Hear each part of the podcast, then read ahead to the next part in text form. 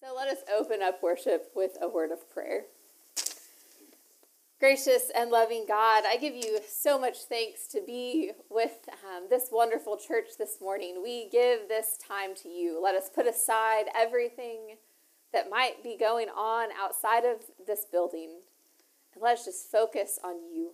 We lay everything at your feet and spend this next bit of time worshiping you. We lift all this up in your name. Amen. Our scripture reading comes to us from Romans chapter 10, verses 9 through 15. And to make sure our verses, our translations match up, I'm just going to use what's on the screen. Because if you confess with your lips that Jesus is Lord and believe in your heart that God raised him from the dead, you will be saved. For one believes with the heart and so is justified, and one confesses with the mouth and so is saved. The scripture says, No one who believes in him will be put to shame. For there is no distinction between Jew and Greek the same Lord is Lord of all and is generous to all who call on him. For everyone who calls on the name of the Lord shall be saved. But how are they to call on one in whom they have not believed? And how are they to believe in one of whom they have never heard? And how are they to hear without someone to proclaim him? And how are they to proclaim him unless they are sent? As it is written, How beautiful are the feet of those who bring the good news. This is the word of God for us, the people of God. Thanks be to God. I am here today to talk to y'all about Jesus um, and really a lot of my story. Um, so, as I mentioned, I am the director of the Wesley Foundation at Tyler Junior College. And this is a position that has taken me a decade to get to. Um, but it is really my call and my passion in life. And when Jimmy asked me to um, come here and preach to y'all today, I said, Sure, but can I talk about the Wesley? And he said, Absolutely. So, um, what better way than to use the scripture today that we talked to, that uh, we read, um, Romans t- saying there are so many people out there who are just waiting to hear about Jesus.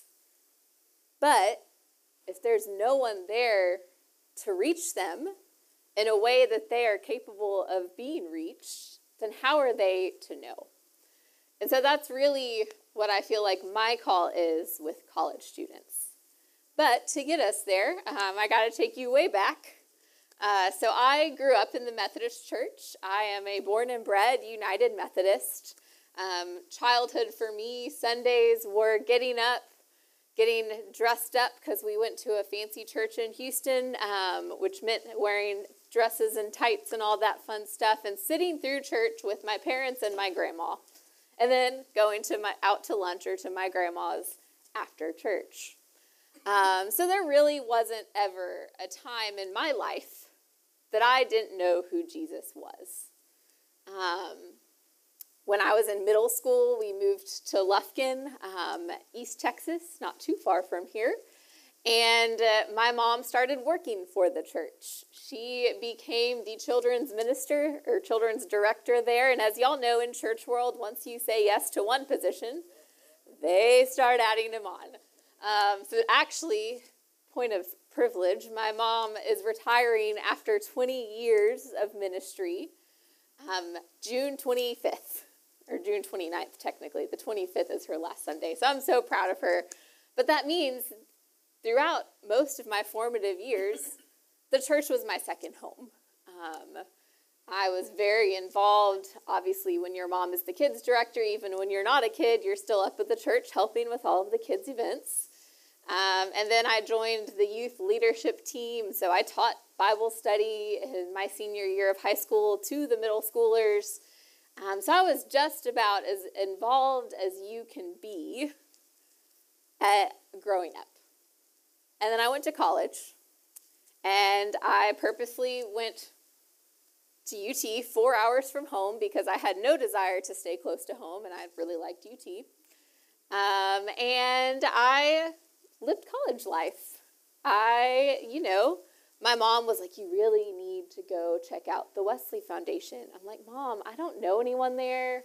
Like, that doesn't, I'm just, I'm, that's not, I'm not to do it. I did try to go to the University United Methodist Church once my freshman year, and I, like I said, I grew up in East Texas, so I went there, and there was a guy in an alb, and I had never seen an alb before, and I was like, and then he had earrings, and like I, it just like blew my little eighteen year old brain, and I was like, I can't do this.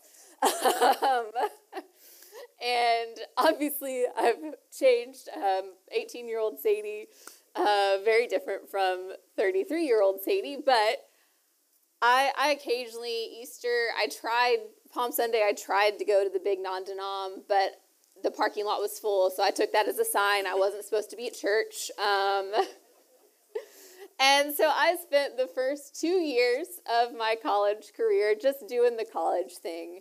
I didn't stop believing in God. I just really didn't do anything to work on my relationship with God. Church was something I went to when I was home for the holidays.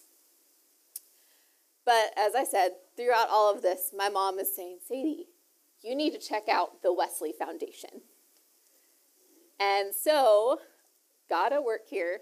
My sophomore year, while I still wasn't doing anything, one of my best friends, my little sister in my sorority, was going to the Wesley Foundation. Um, so while I didn't go, I would drop her off in front of the building occasionally, and I would hear her talk about how wonderful it was. Um, but it still wasn't really on my radar. Um, then, my junior year, she invited me to go to their opening worship. Um, and so I decided, you know what? It's the weekend before my mom's birthday. I'm going home for her birthday. Um, I'm going to go, and worst case scenario, I can get my mom off my back. I can tell her I went, and that was that. But obviously, that's not what happened. Um, I went, and it did help that she had had a year of like hyping me up to her friends. But I went and immediately felt so welcomed and so loved. Um, people were coming up to me, excited to see me, and I just I honestly was like, well, why have I been waiting so long to come here? um, but God works in mysterious ways, and I had actually just started a job nannying um, all the way out in Bee Caves. So I couldn't make it to their weekly worship service. It was on Thursday night, um, and I had work. So I looked at the Bible studies and I said, which one of these can I fit into my schedule? And there was only one. And this is definitely a God thing because had I known what I was signing up for, I would not have signed up for it. I signed up for something called the Great Bible Adventure. And if y'all have done Disciple, it's kind of a more intense version of Disciple. Um, we read the entire Bible in a year, a school year, even. Um, so, through this Bible study, I went from only going to church when I was home to reading probably six to seven chapters of scripture a day and gathering on Sundays for two hours to talk with my campus minister and about the 15 other students over the scripture that we had read the previous week. And at the time, we were reading concurrently Old Testament and New Testament. So, as y'all can imagine, this changed my life. Um, like I said, had I known what I was signing up for, I probably wouldn't have done it. It was very intense, uh, but it truly was life changing for me, as someone who grew up in the church, this was really my moment where I feel like I took my relationship with God into my own hands. I didn't have, I mean, I did have mom telling me to go, but nobody, I didn't have anyone forcing me to go to church. I didn't have anyone forcing me to read scripture daily. Um, I chose to do it. So for me, this is a pivotal part of my story.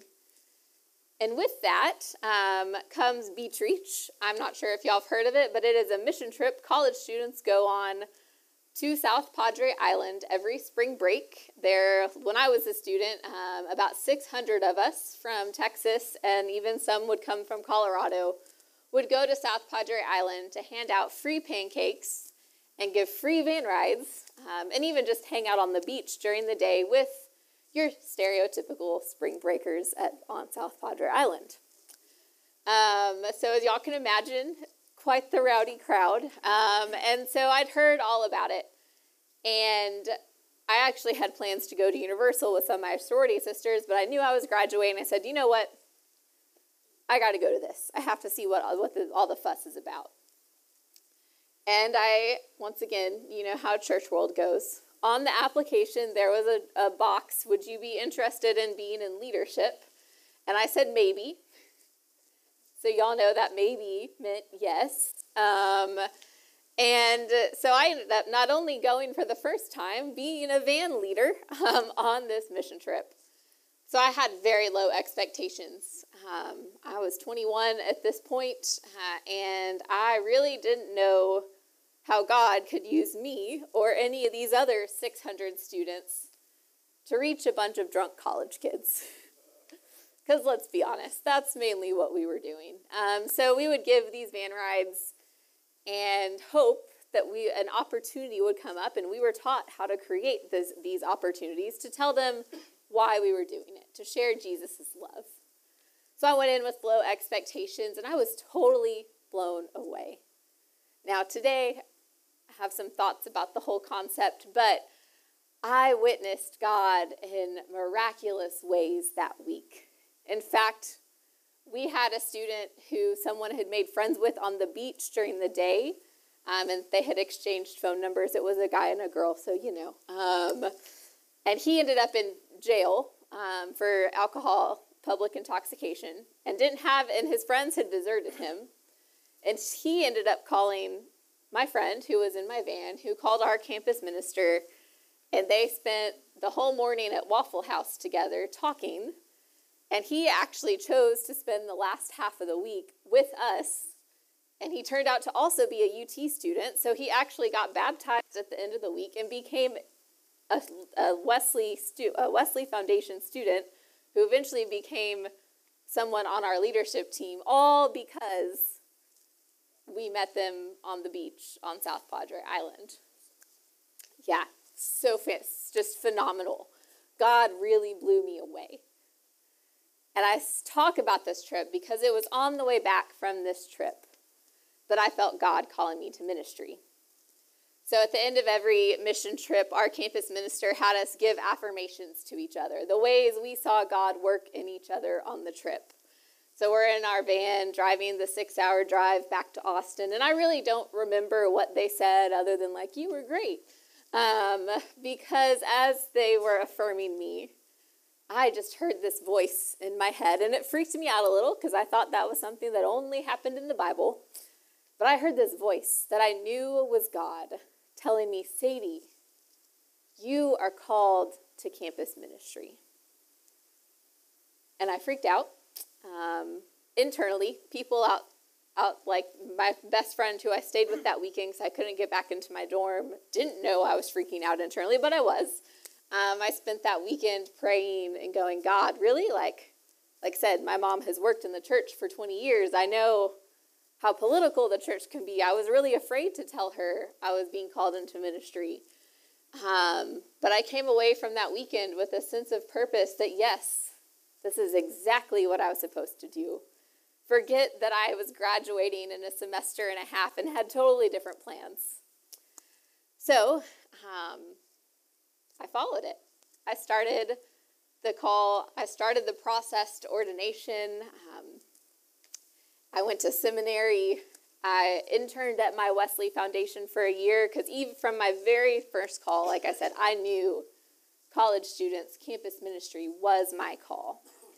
But y'all know how the United Methodist Church works. Um, so that was spring of 2011.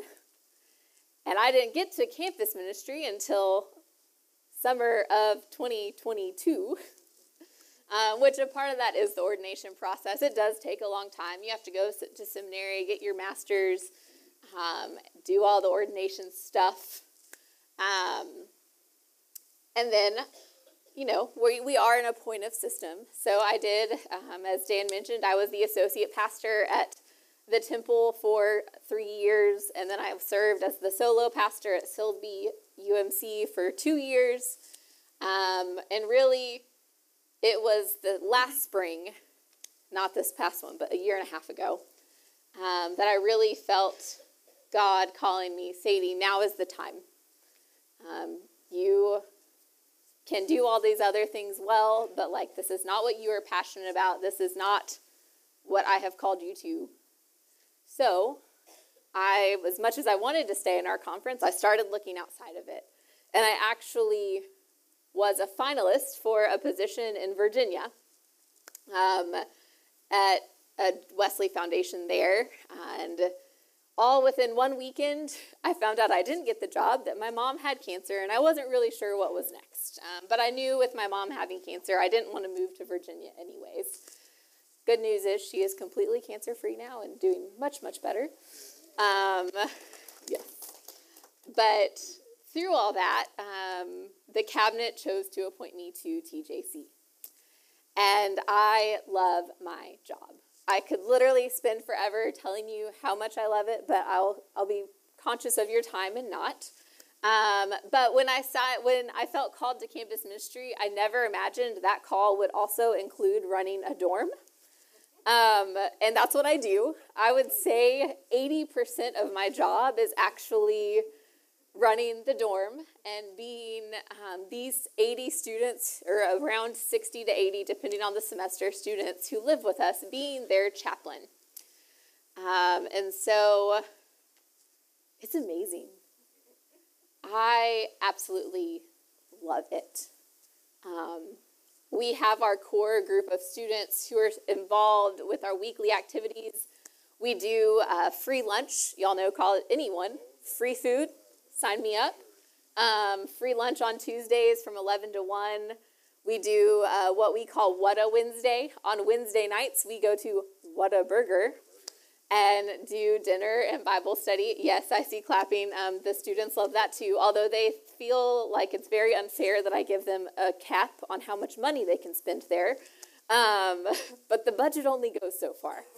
Uh, and then we do a big fall retreat, which is bring we bring it's mandatory if you live at the dorm, you have to go on our retreat. We come out here to Lakeview, um, yes, right down the road, and we spend two uh, like 36 hours really just bonding and getting to know and teach them the house rules. Um, and then we do stuff with other campus ministries in the conference, like All Campus this past February, also at Lakeview. Um, so that that is a big part of my job. It is a part I love. It's the part where I get to get into the word and get to serve not only my students at the dorm, but the whole TJC community. But a big part of my job is just being their chaplain, um, especially for those students who are not coming to Bible study or to all campus or other events. Um, and sometimes I feel like um, there are things going on that I don't even know about. Um, so this past spring, spring is a little the end of beginning of May is a little sad for me because we are a junior college. Our turnover rate is quite large. Um, so a lot of the time when I, my students move out in the spring, I know that I'm not going to get to see them every day for the like I have for the past year. Um, and one of my students, who had been a good dorm student, never really had to call him into the office for a write up. He didn't really come to anything besides the free lunch. He'd occasionally come to Bible study, but like wasn't super active. But he was just a good student. I didn't have to worry about him. Um, and then the last week of class comes and we have them have to fill out some paperwork in the office to say if they're coming back or not. And he takes this opportunity to like just start chatting with me. And it turns out he's really anxious because he had an injury his senior year that got that lost him his scholarship with the A&M football team and is now getting to transfer to UNT um, to play football. And uh, that's super exciting for him, but is a lot of pressure from his family and just a lot of pressure for him, something he wasn't sure he'd ever get to do again. Um, and he chose to come talk to me. Um, the student that I didn't really think I had that the Wesley had made much impact on came to my office a couple of times before the school year was over to just have me be their pastor. Um, and so that really showed me how much of an impact just the fact that we have a dorm. We have 80 students every fall, usually around 60 in the spring, that may never walk into a church.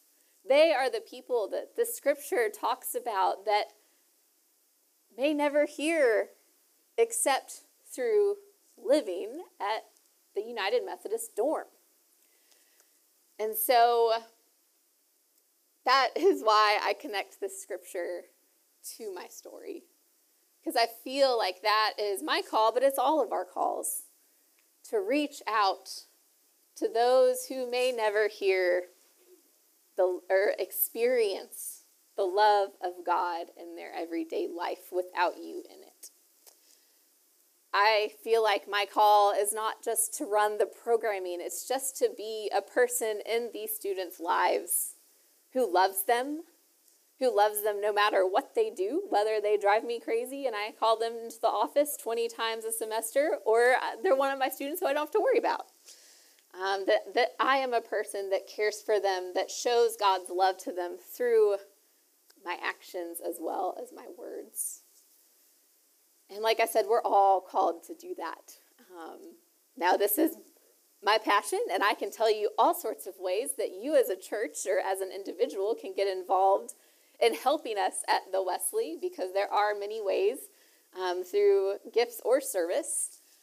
But I'm sure there are areas in your life where you, God might be calling you to be that person for someone else, to be that person who tells them or just shows them how much God loves them just through your actions.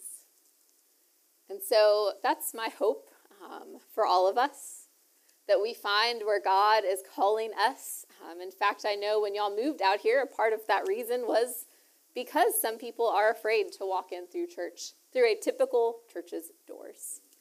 So I know, at least in y'all's history, that y'all get it. Um, and so I just pray that we continue that, that we continue, especially as the world gets more secular and more, and the the reputation of Christians gets sadder and more hateful, that we can continue to be a group of people that loves people, that shares God's love with everyone, regardless of anything because there are a lot of people out there who still need to feel the love of God.